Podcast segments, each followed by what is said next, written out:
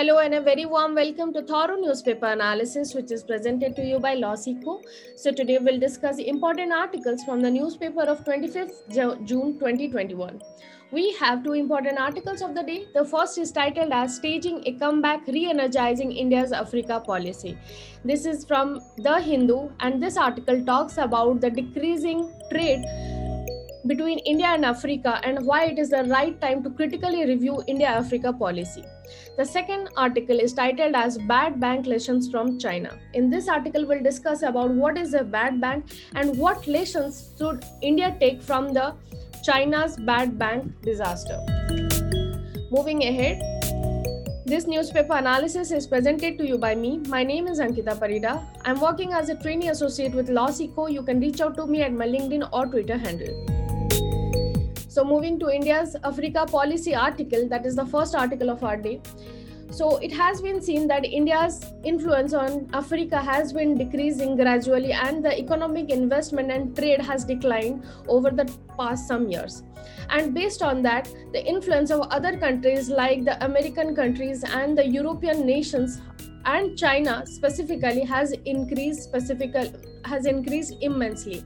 So let's see what has been India's take, India's um, influence on Africa. So we have a 2.3 billion population combined in India and Africa, and out of that, 3 million are Indian diaspora in Africa, consisting of around 3 million of their population and there are almost 50000 strong ethnic african diaspora in india who descended from the bantu people of southeast africa the trade between India and Africa, that the bilateral trade is estimated to be around 70 billion dollars and it has increased 20 times in 15 years.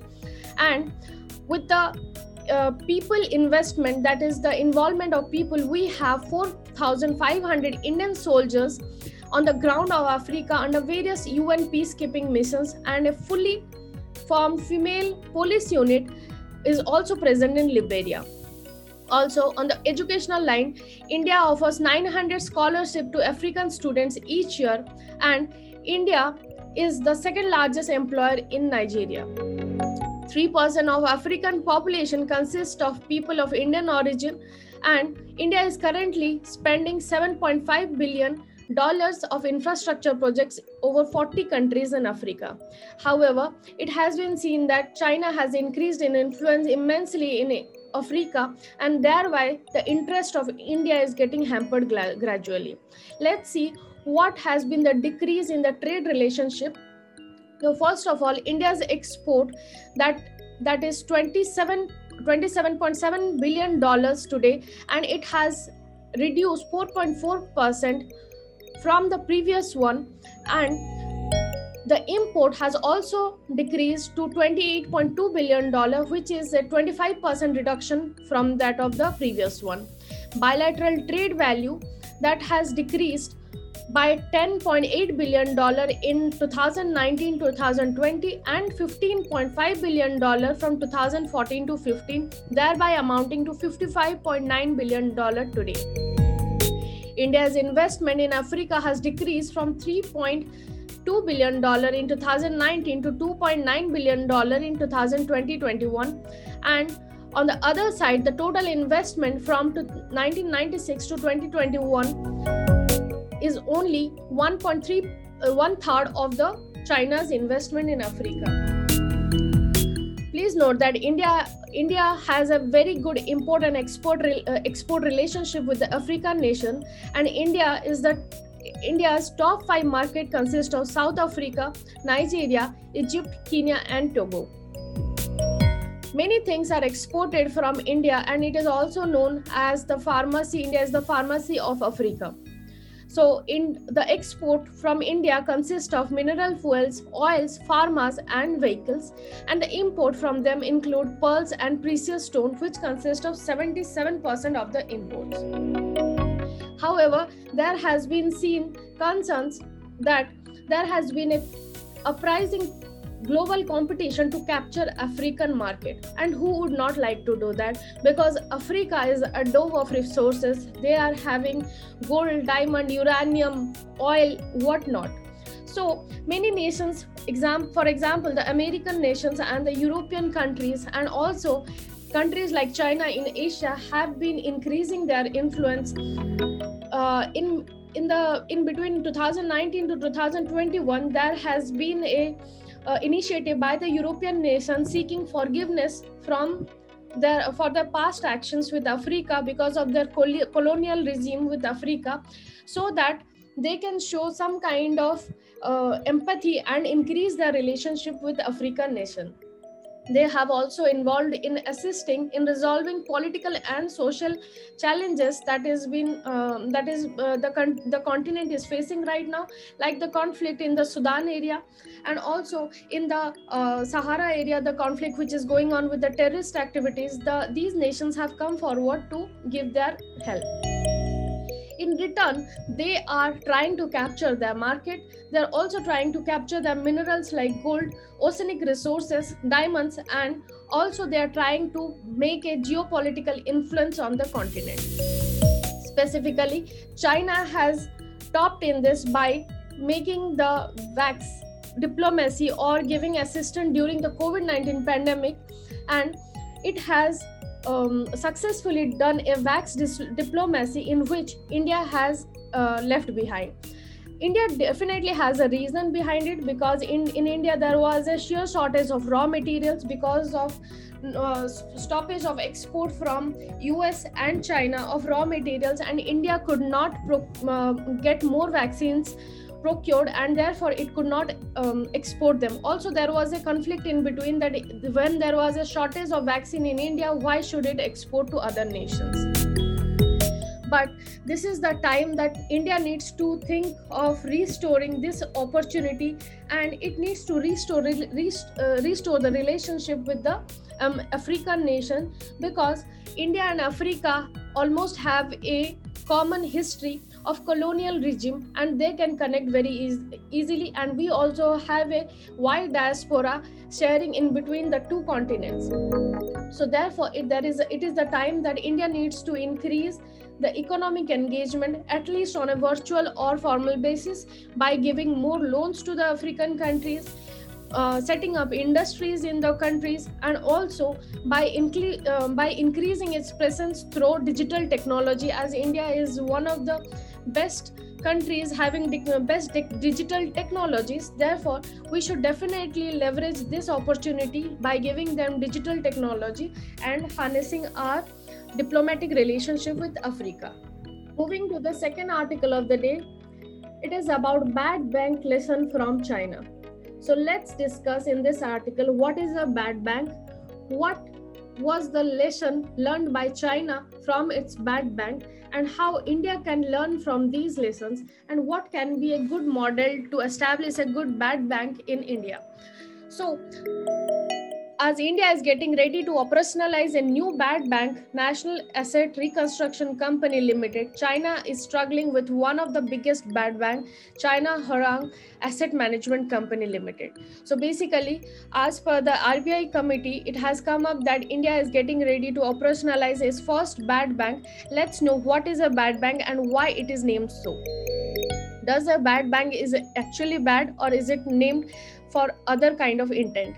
So bad bank is set up to buy bad loans and other liquid liquidity holdings of other financial institutions. For example the nps or the non-performing assets or the non-performing loans.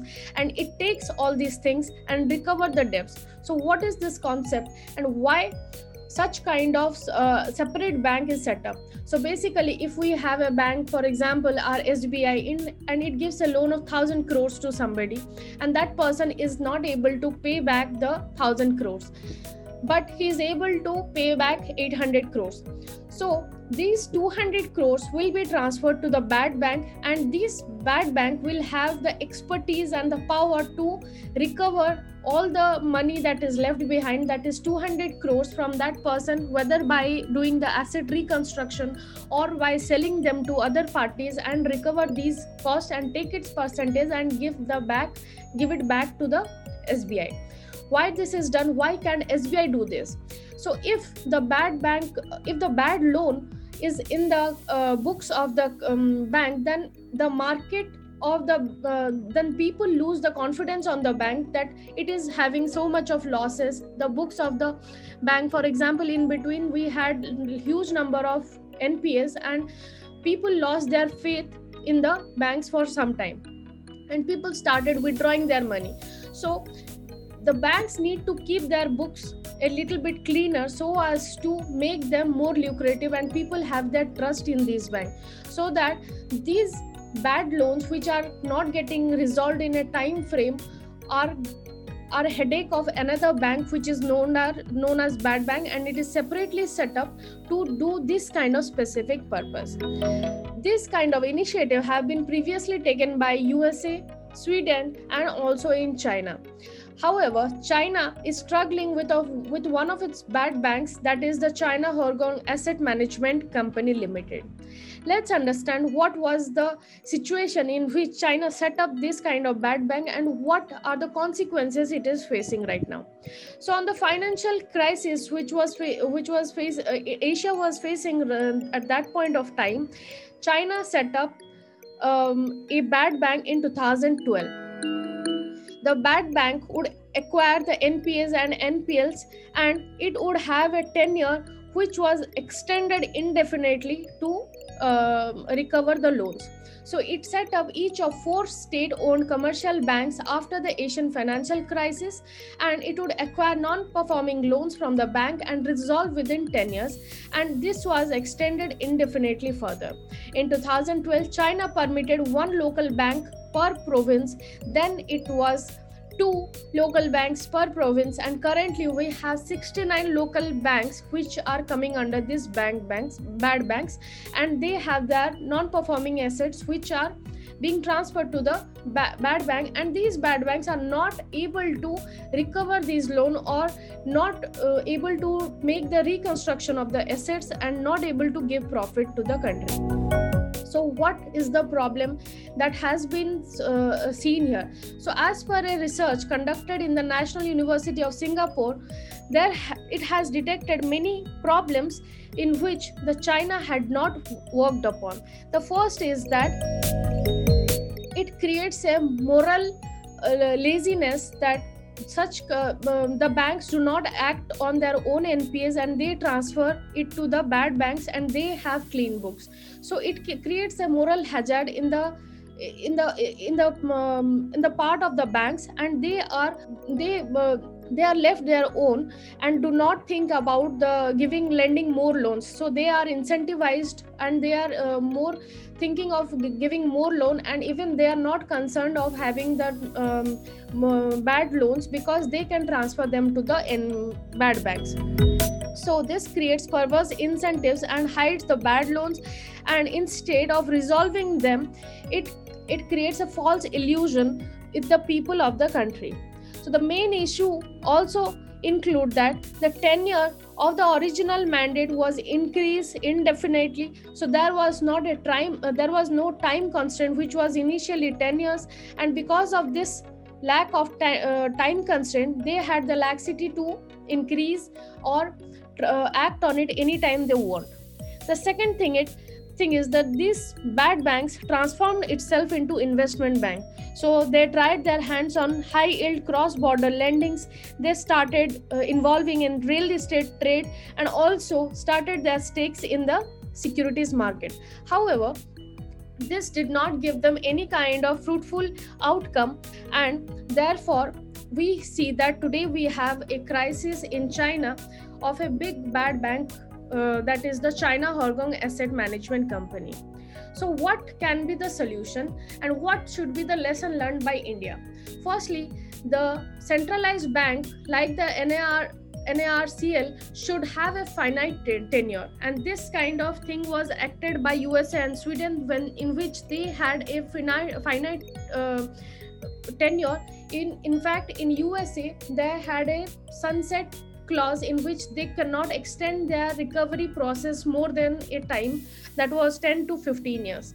So that because there was a time constraint they could do it very easily. So it is success in us and sweden. However because of this infinite time given in china it is a failure.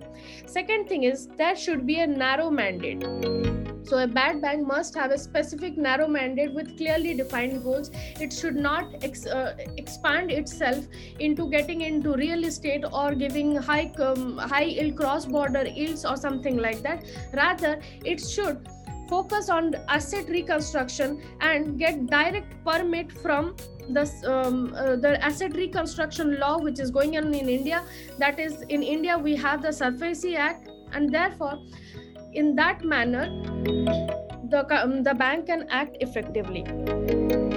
The third thing uh, it is t- told by the author is that the asset reconstruction companies should be incentivized and should have an interest rate of at least 2.5% so that they can have at least 2.5% in which the loan amounts for more than 5 crore. So that they get some incentive for recovering these loan with hard uh, hard ways.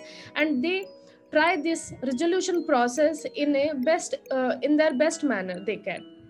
The last solution that the author uh, prescribes is resolution of bad loans should be through a market me- mechanism and not through multitude of bad banks. So india before walking into it should not think about multitude of bad banks but the bad loan should be cured by the market mechanism itself.